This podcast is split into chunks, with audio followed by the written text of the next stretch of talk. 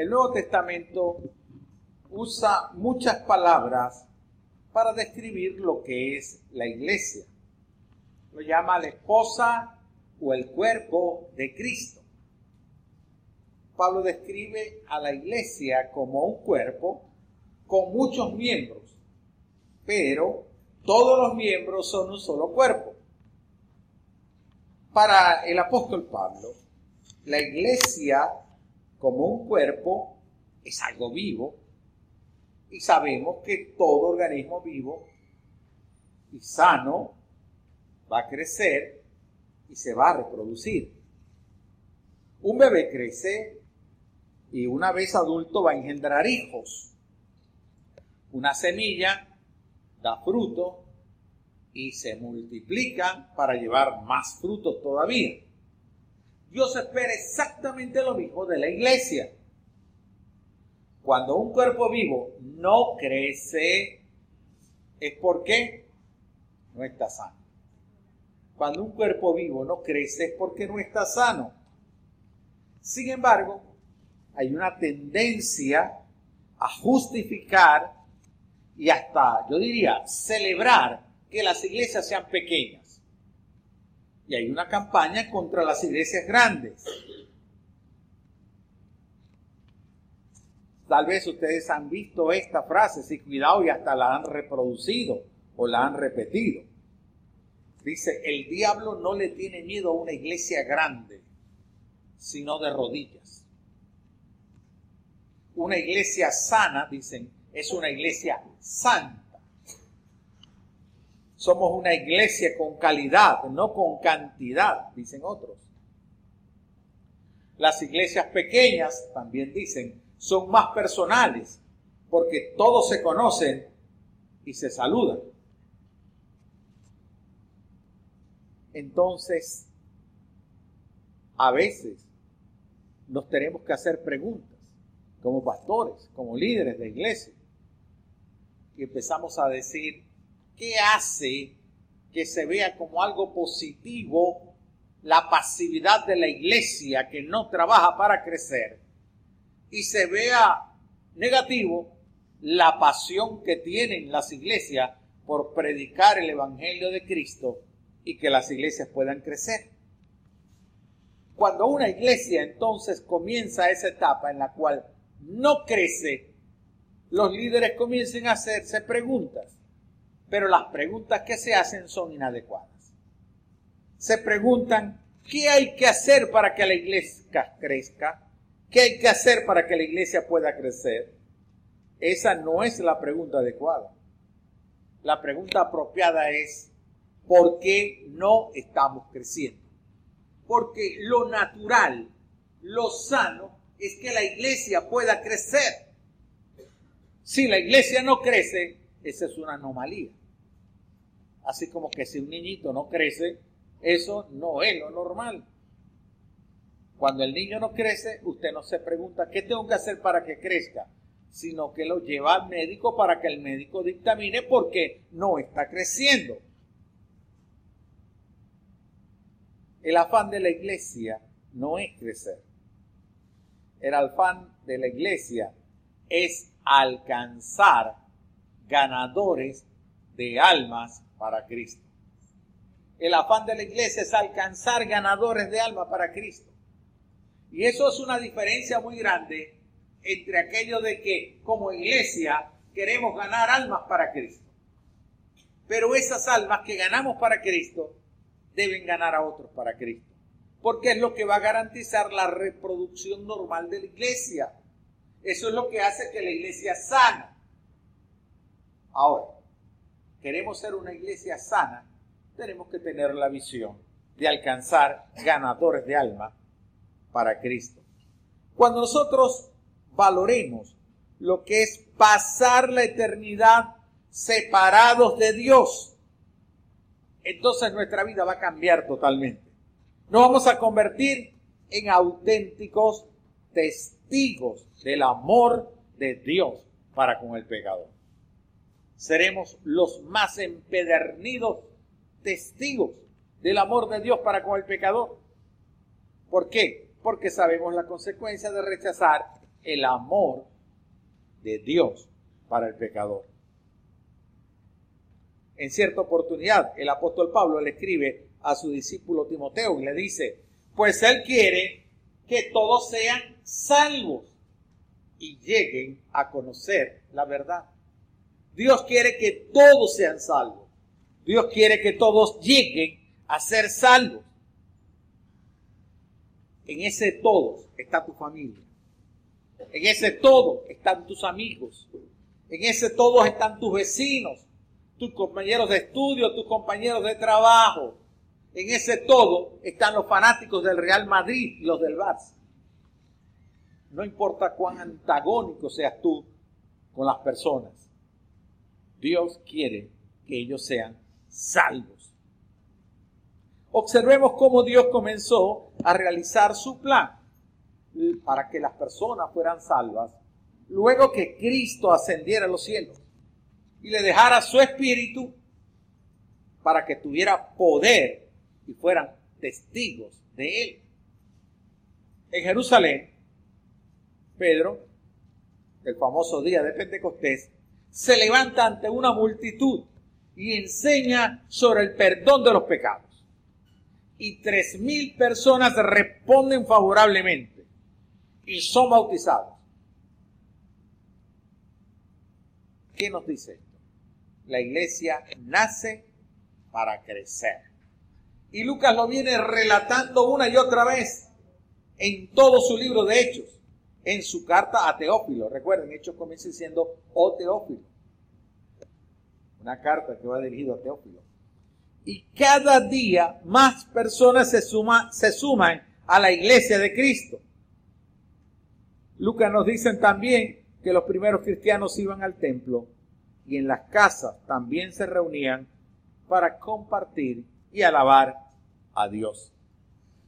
Así que podemos decir que todo el libro de los hechos es Lucas haciendo ver el constante crecimiento del cuerpo de Cristo en unidad.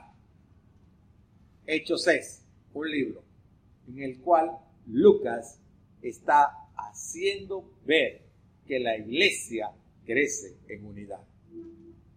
Yo quiero resaltar en este momento dos cosas de los inicios del cristianismo. Dos cosas importantes de los del inicio del cristianismo.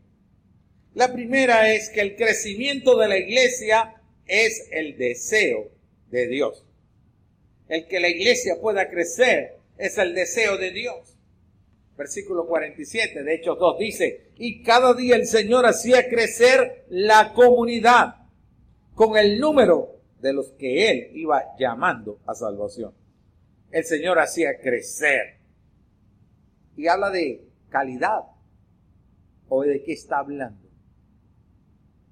Él está hablando de la comunidad con el número de los que iban a, había llamado a la salvación. No se puede pasar por alto lo que hizo Pedro. Pedro fue el que se levantó. Pedro fue el que habló. Pedro fue quien enseñó la palabra de Dios. Fue Pedro quien hizo la invitación.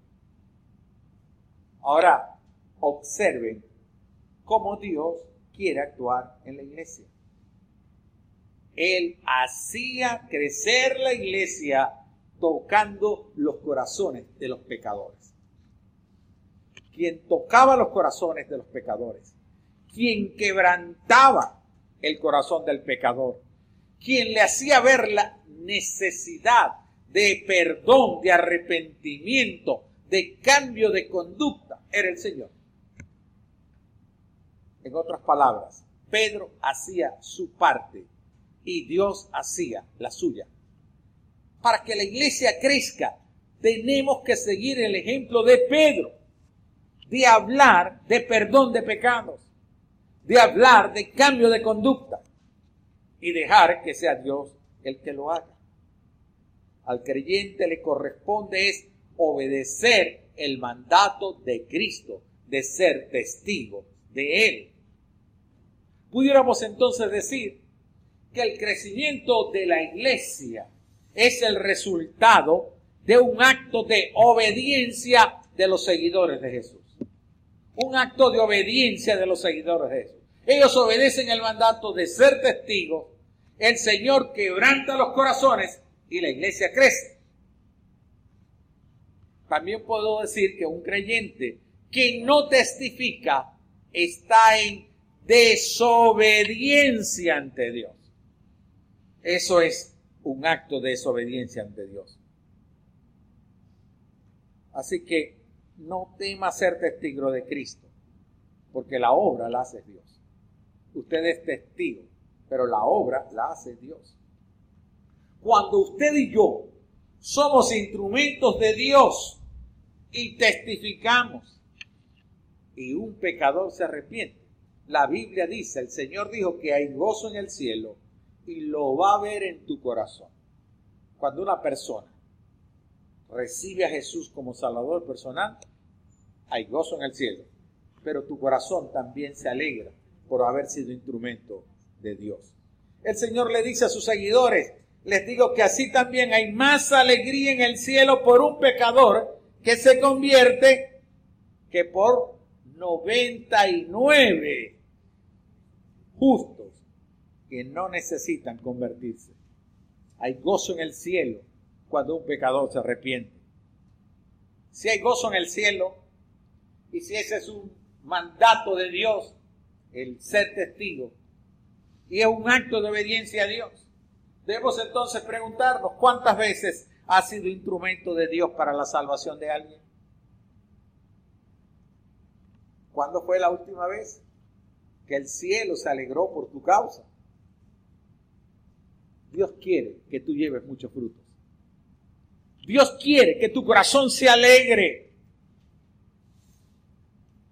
Muchos creyentes piensan, y aún gente que no es cristiana, que un creyente es conocido por lo que no hace. Usted le pregunta a cualquier persona en la calle, aún a muchos cristianos, ¿y qué es un cristiano? Y le van a decir, es una persona que no hace esto, no hace esto, no hace esto, no hace esto, y se abstiene de hacer esto. Pero ¿qué dice el Señor? No es así. El Señor identifica al creyente por aquella persona que hace algo. Jesús le dice a sus alumnos que van a ser conocidos por sus frutos. ¿Qué son los frutos? Lo que tú haces, lo que ellos hacen. Una característica resaltante de los seguidores de Cristo es que ellos llevan mucho fruto. Una declaración clara de ser una nueva persona en Cristo es que tú eres un testigo permanente, constante de su obra en ti.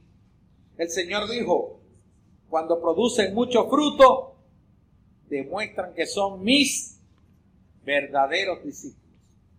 ¿Cómo demuestras que eres un verdadero discípulo? Cuando llevas mucho fruto. Y ese fruto que tú estás llevando le da mucha gloria a mi Padre. Para glorificar el nombre de Dios, del Dios Padre, tenemos que ser instrumentos de Él. El crecimiento de la iglesia no puede ser por una temporada. No puede ser por un avivamiento, como llaman algunos. Se ay, ¿saben dónde hay avivamiento? esta iglesia, eso está creciendo. Pero pasó ya. Lo han escuchado esa frase seguramente. Estas semanas atrás le he planteado al liderazgo de Idán, de Dios admirable, y ahora se lo planteo a todos ustedes un plan estratégico llamado Visión 2020. El próximo año es el año 2020. La visión 2020 es la visión perfecta que tienen las personas. Estoy retando a que la iglesia tenga una visión clara, perfecta, que pueda observar el detalle o lo grande. Como organismo, tengamos una visión sana. Uno de los asistentes, cuando presenté la propuesta, le agregó una frase que me conquistó y no se la quiero quitar. El asistente dijo, visión 2020, libre de excusas. He usado esa palabra y me gustó esa frase, libre de excusas.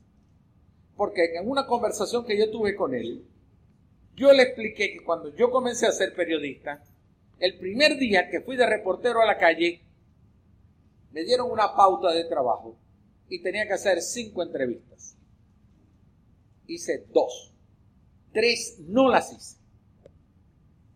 Y cuando entregué las cuentas, mi jefe me dijo, ven muchachito, no sabéis que los periódicos no se hacen con excusas, sino con noticias. En la vida cristiana estamos construyendo nuestro diario, nuestro periódico con excusas y no con noticias. Es el tiempo en que nuestra vida esté llevando buenas nuevas de salvación. Estamos o estemos siendo instrumentos de Dios para salvación y para vida eterna. Así que podemos decir visión 2020 libre de excusas. En la tarea que debemos emprendernos a partir de hoy mismo. Y quiero compartir con ustedes la frase que describe lo que será nuestra visión como iglesia a partir de este momento. Queremos ser una iglesia en permanente crecimiento, permanente crecimiento, capaz de adaptarse a los constantes cambios del país, predicando el Evangelio hasta lo último de la tierra, predicando el Evangelio hasta lo último de la tierra. Tenemos muchas maneras de excusarnos para no crecer, que si la situación del país, que si los que se han ido del país, que se fueron nuestros líderes.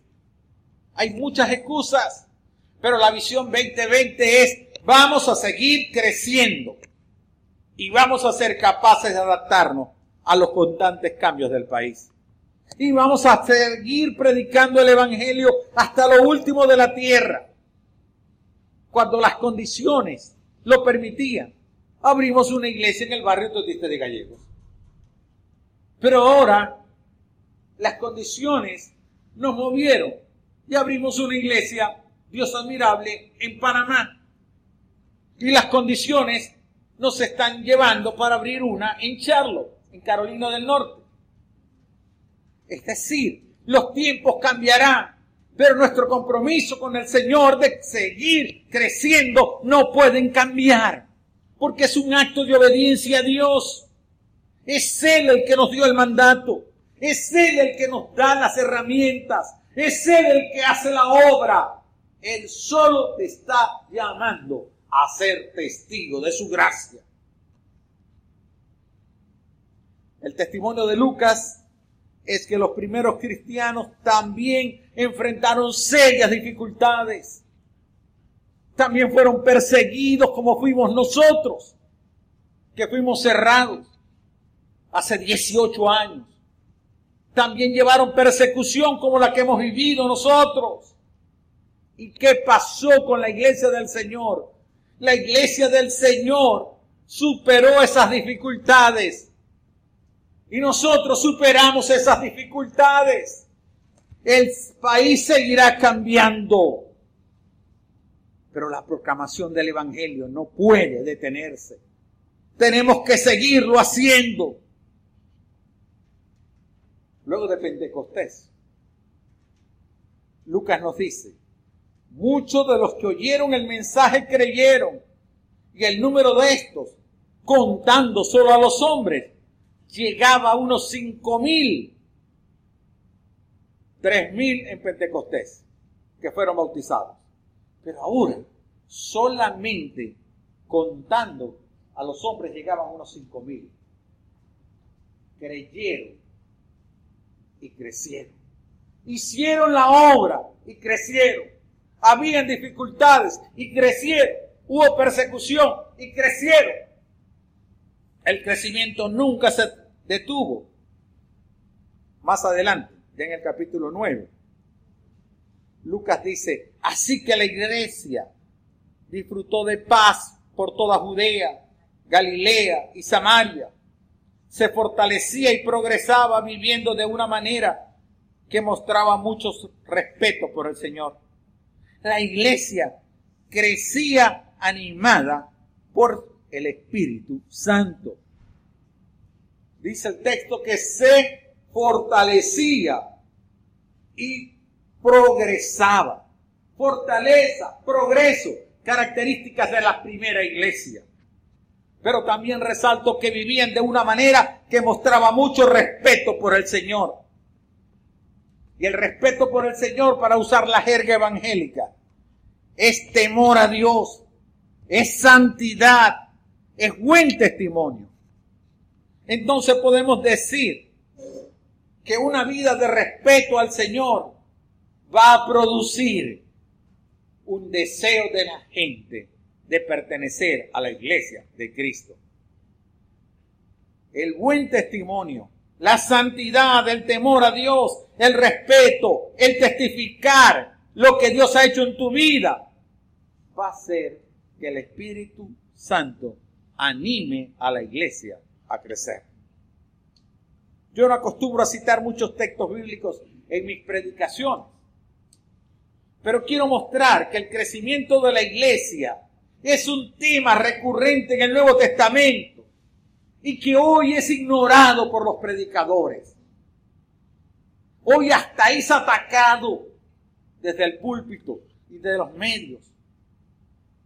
Yo pretendo decirles a ustedes que el deseo de Dios es que la iglesia pueda crecer. En el capítulo 16, el historiador y médico asegura que, y así las iglesias se fortalecían en la fe. ¿Y qué más dice? Crecían en número día tras día. Usted puede leer el texto crecían en número. Dice, no, en calidad. Porque es que la calidad te va a dar el crecimiento en número. Y si no estás creciendo en número, tienes que revisar por qué no estás creciendo. Y yo quiero rescatar el plural de las iglesias. Es que ya no era una iglesia. Es que la iglesia de Jerusalén se había multiplicado habían llegado persecuciones, dificultades, problemas. Había habido una diáspora, se habían repartido por el mundo y ellos fueron fundando iglesias. La respuesta a las dificultades de Jerusalén fue fundar iglesias donde iban. De respuesta frente a las dificultades de Maracaibo, de nuestro tiempo, debe ser sembrar iglesias donde quiera que vamos. iglesias que crezcan. Pero noten una cosa. Dice, las iglesias se fortalecían en la fe. Yo creo que el crecimiento no es algo reservado para unas pocas iglesias. Y allí dice que es motivado por la fe.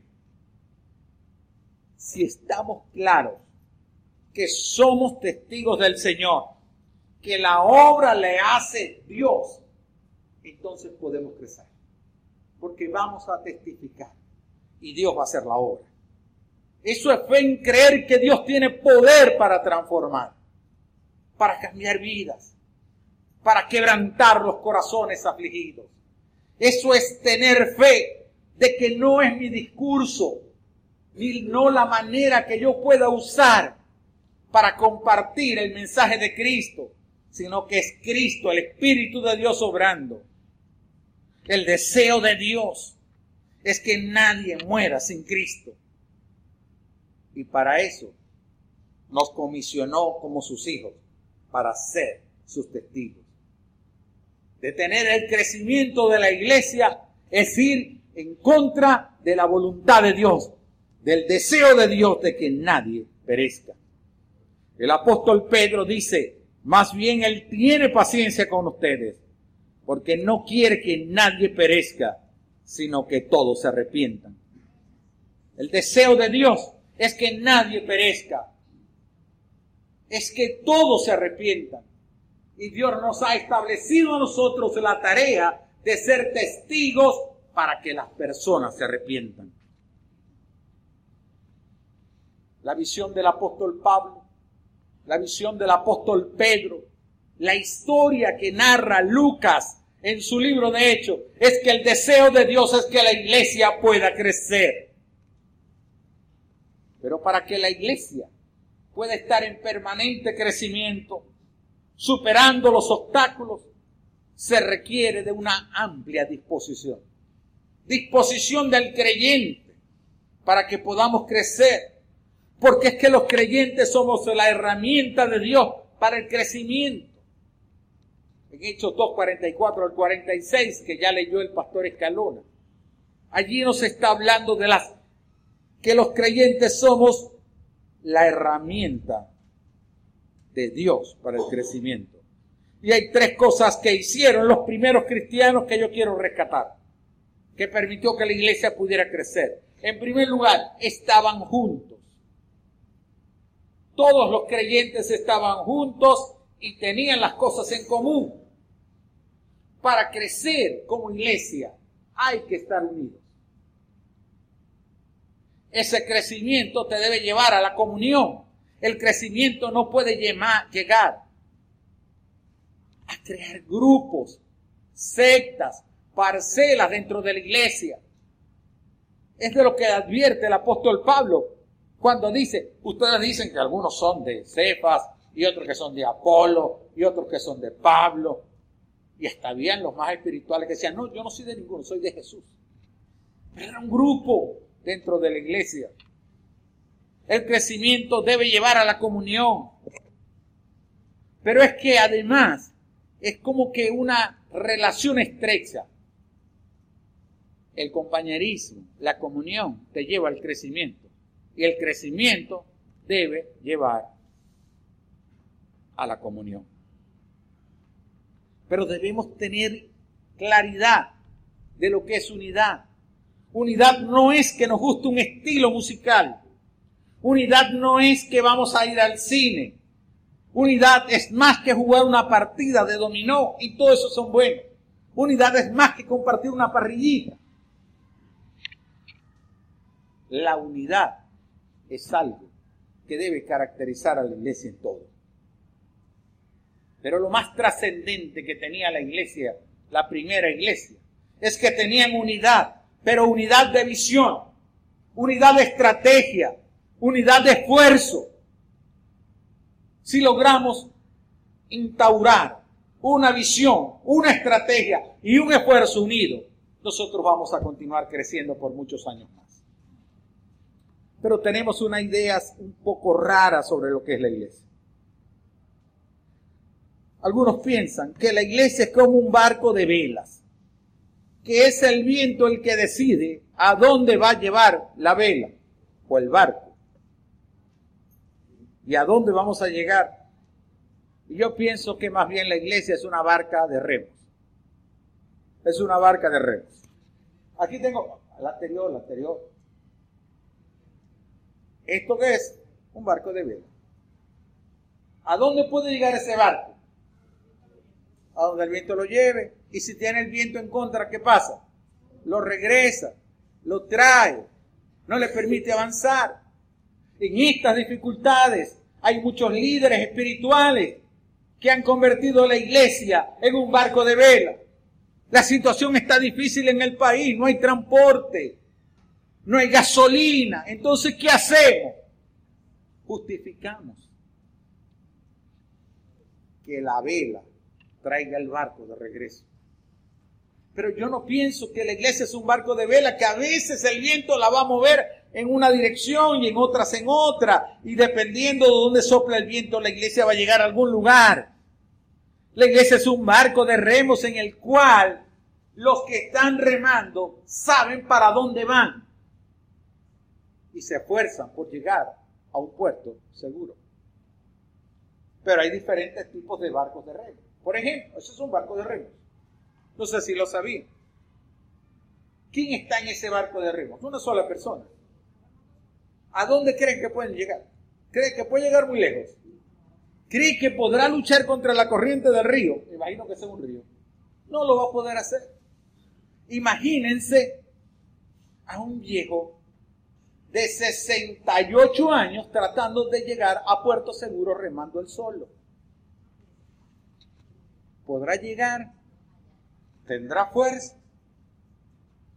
Dios admirable, no podrá llegar a Puerto Seguro, no podrá seguir creciendo si dentro del concepto de la iglesia está que el pastor tiene que hacerlo todo. Tiene que remar, tiene que saber para dónde vamos. Y el resto de la iglesia está en una pasividad muy grande. Pero barcos de remo hay cantidades. Veamos este otro. Ese también es un barco de remo. Estoy seguro que esos van a poder llegar más lejos. Porque se ve que son jóvenes. Se ve que son fuertes. Se ve que están remando. Están empujando. Están empujando un equipo. Pero ¿qué más observan de la foto? Ven el del medio, ¿ah? Son tres. Dos están remando. Ese que no está remando se está convirtiendo en una carga para los otros dos. Porque llegarían más lejos si solamente estuvieran los dos y no estuviera el sentadito. ¿Qué pueden hacer esos dos? Solo tienen dos opciones. Le dicen al que está sentado, coja su remo, comienza a empujar, o se me baja de la, del barco, porque yo no lo voy a llevar a usted. Hay personas que en la iglesia se han convertido en una carga que están dirigiendo a los que están remando, que le están diciendo qué tienen que hacer, para dónde tienen que hacer, pero no toman un remo para empujar en la dirección correcta. Esos terminan haciendo una carga y no permiten llegar a puerto seguro. Entorpecen el que puedan avanzar. ¿Y qué va a pasar? Tarde o temprano, los dos que están empujando se van a cansar y pueden caer los tres. Pero hay otro tipo de barcos de remo y este es el que yo quisiera, ¿lo ven? Ah, ¿Cuántas personas están remando ahí? Cantidad, y es un barco grande y están remando. ¿Ustedes creen que pueden llegar lejos? Pueden llegar muy lejos. ¿Y qué pasa si alguno se cansa? Los otros siguen remando. Pero ¿qué pasa si uno o dos de los que iban en el barco anterior se cansaban? Si todos trabajaban juntos, el barco puede llegar muy lejos. Pero en la foto hay un detallito que ustedes no lo ven. Aquí hay una persona que tiene un megáfono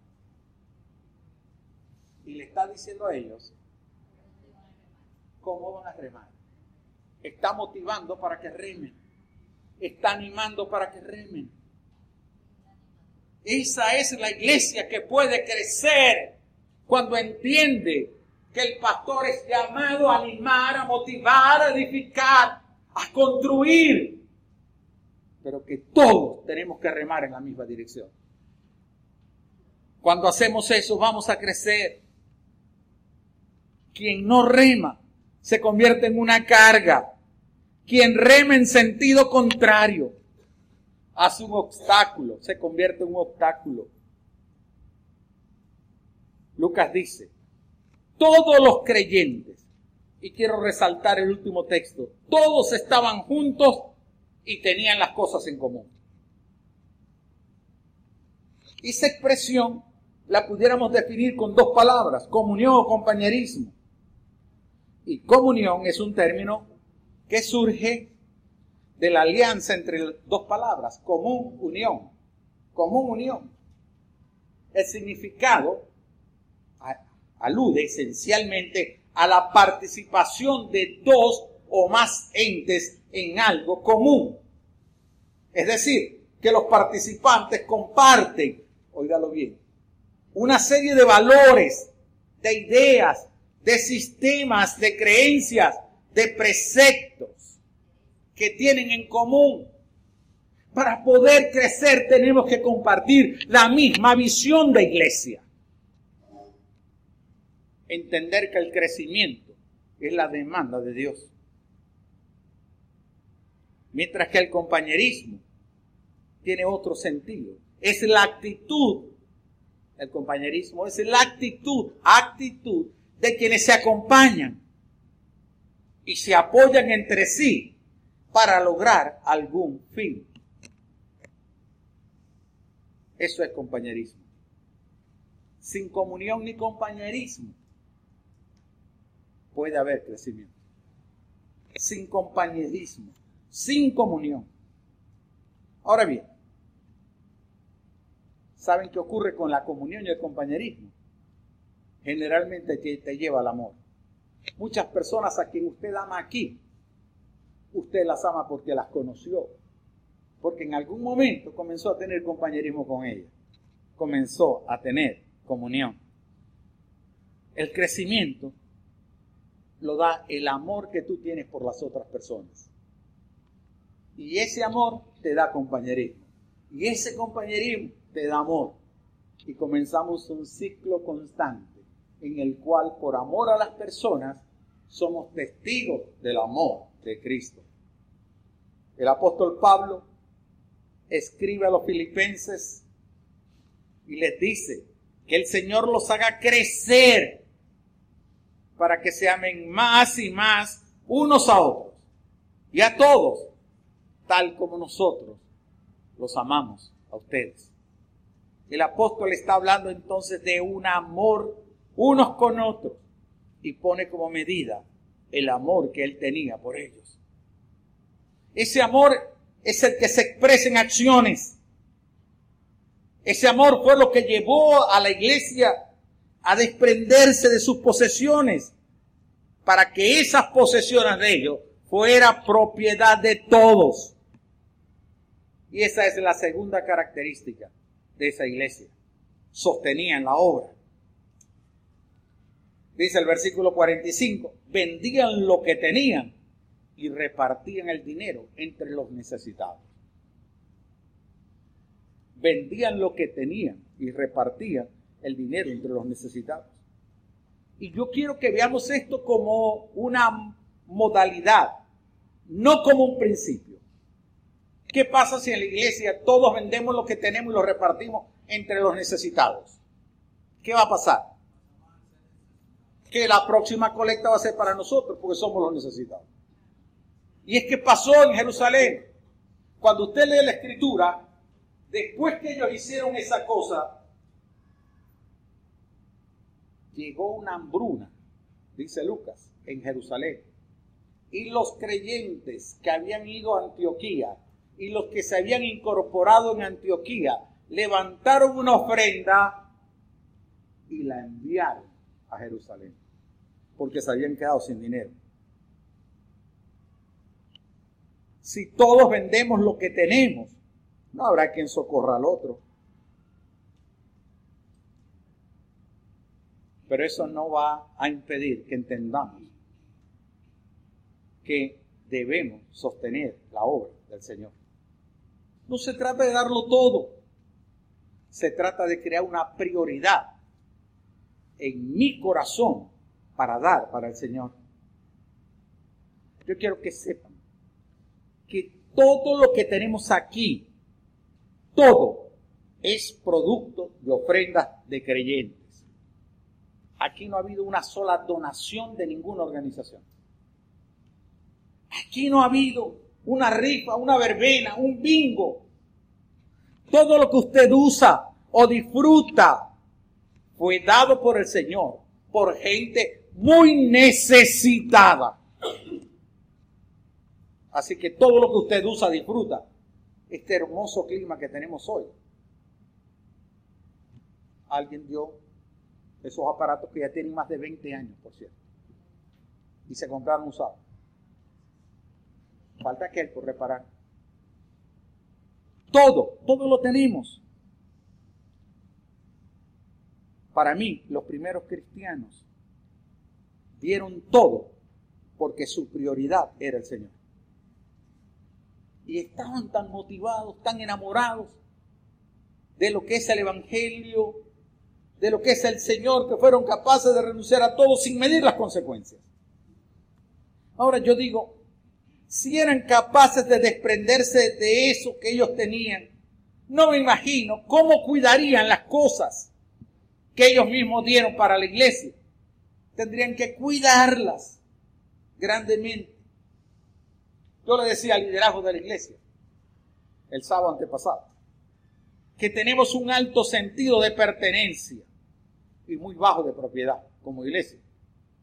¿Lo recuerdan los que estaban en la reunión? O sea, la gente le gusta el servicio aquí, los que asisten aquí, y se ve, esta es la mejor iglesia del mundo. Tenés que ir para allá y se respira paz. Allá hay una buena enseñanza, allá hay una buena música. Tienes que ir a la actividad de las damas, tienes que ir a la actividad de los adultos mayores, tienes que ir a lo de los jóvenes, tienes que ir al plan vacacional, tienes que ir a un orgullo extraordinario, pero un bajo sentido de propiedad. No cuidamos esto. No lo cuidamos. No cuidamos lo que tenemos tenemos que ser administradores responsables delante del Señor porque esto es de Dios. Así que usted tiene que trazarse esa tarea. Cuidar lo que está en la casa de Dios. Y le voy a dar libertad. Si usted ve que alguien no está cuidándolo, regáñelo, amonéstelo, exhórtelo.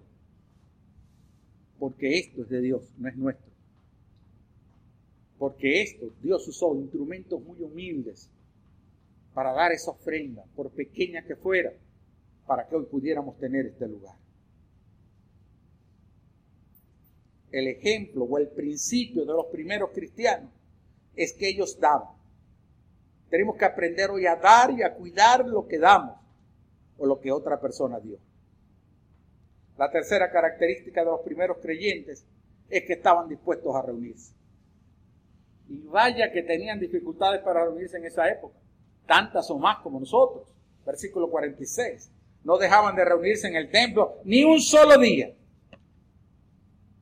¿Qué? ¿No trabajaban? Claro. ¿No tenían familia? Claro. ¿No tenían responsabilidades? Claro. Y luego agrega, de casa en casa partían el pan y compartían la comida con alegría y generosidad. Y llamo la atención, ¿dónde se reunían? en el templo y en las casas. En el templo y en las casas. Y lo hacían diariamente, con alegría, para poder crecer como iglesia. Todos los creyentes deben hacer el esfuerzo de asistir regularmente al templo y abrir sus hogares para el encuentro con otras personas. Hermano, hemos pasado muchas dificultades. Y yo creo que todas las hemos ido superando. Pero déjenme decirles cuál es mi temor. Frente a una dificultad que no hemos podido superar. El cierre, la persecución, la superamos.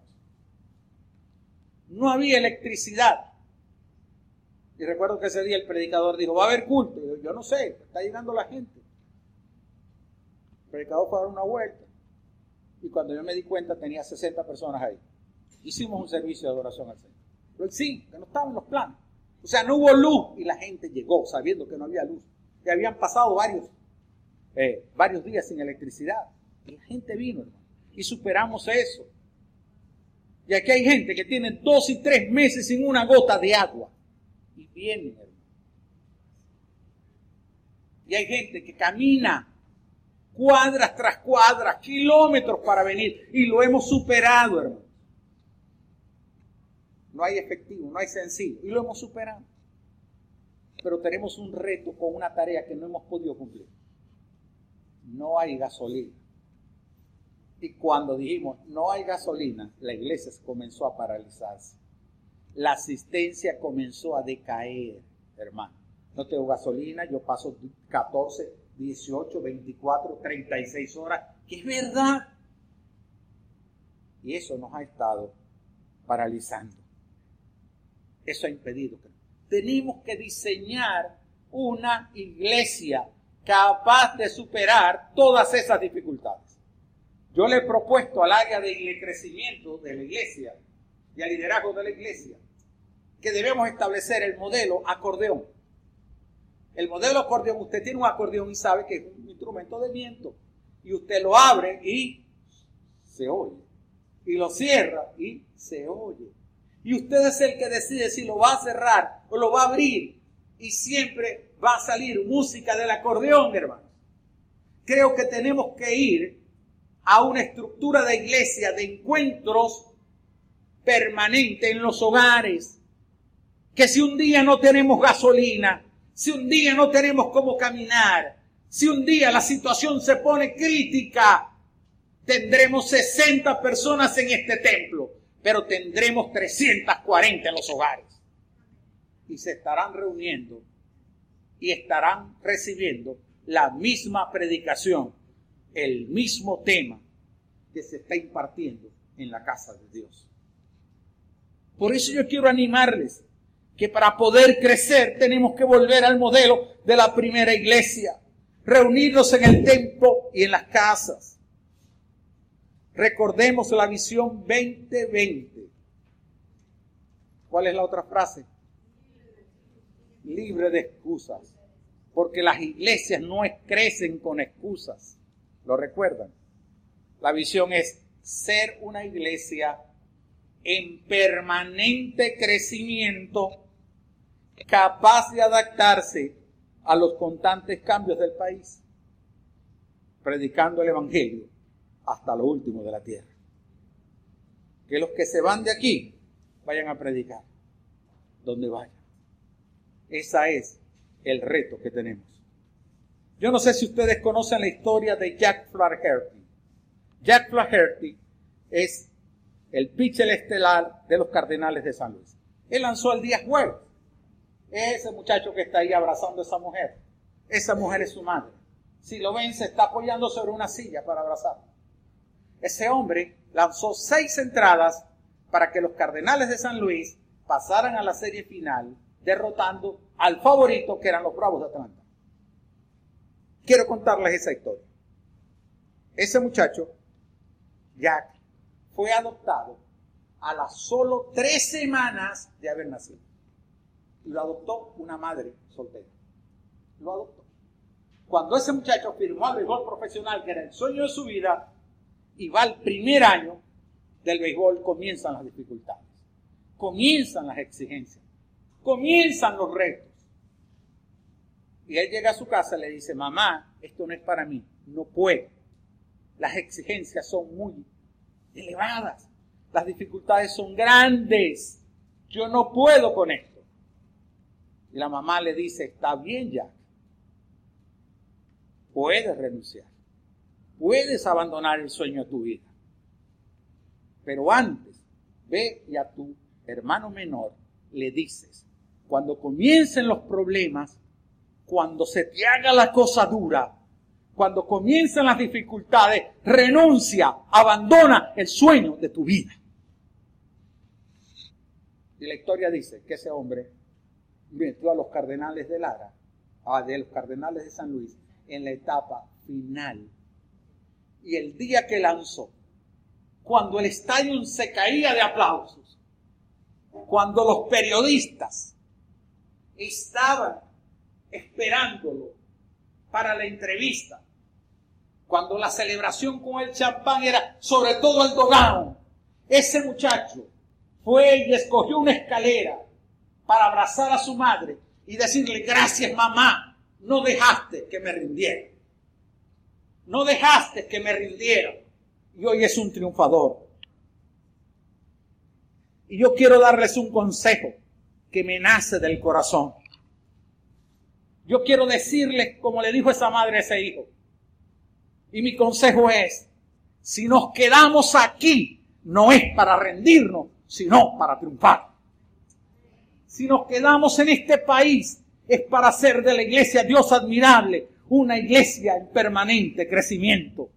Si nos quedamos aquí, es para crear una iglesia que se supere frente a las dificultades. Si nos quedamos aquí, no es para bañarnos en una piscina de excusas, sino para llevar la palabra hasta lo último de la tierra.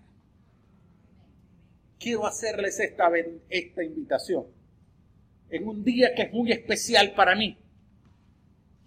Porque hace 25 años tuvimos el primer servicio en la casa de la familia Villalobos Oquendo. Ocho personas nos reunimos y logramos que ocho más fueran. Fuimos 16. Y después de 25 años de estar frente a esta iglesia, enfrentando dificultades, persecuciones, problemas de toda naturaleza, hasta aquí nos ha traído el Señor. Y hoy quiero decirles y quiero retarles, no vamos a quedarnos para rendir. No decidí quedarme en este país para rendirme. Lo hice para triunfar, para ser el conductor de esta iglesia al permanente crecimiento. ¿Quieren remar conmigo? Aquí están mis brazos. Pesados ya por la edad, pero dispuestos a ayudarles a crecer para impedir que más personas vayan a pasar la eternidad separados de Dios. Esa es la iglesia que Dios quiere. ¿Te gustaría pertenecer a esa iglesia? Los primeros cristianos, para ser parte de esa iglesia, respondieron a un llamado del apóstol Pedro. Él les dijo, es necesario que se arrepientan de su pecado. Y ellos se arrepintieron del pecado y fueron bautizados. El primer paso para pertenecer a la iglesia del Señor, a la iglesia de Cristo, al cuerpo de Cristo, es arrepentirte de tu pecado. Es pedirle perdón al Señor. Hoy quiero animarte para que lo hagas. Para que admitas que tú eres un pecador, que necesitas el perdón de los pecados. Si tú lo haces, el Señor va a perdonar tu pecado. Yo en esta tarde quiero animarte a que hagas una oración en la cual le vas a entregar tu vida al Señor. Y le vas a decir que eres un pecador, que necesitas del perdón, que necesitas de su presencia en tu vida, que necesitas, además de eso, que escriba tu nombre en el libro de la vida eterna. Si quieres recibir a Cristo, medita e inclina tu rostro en oración.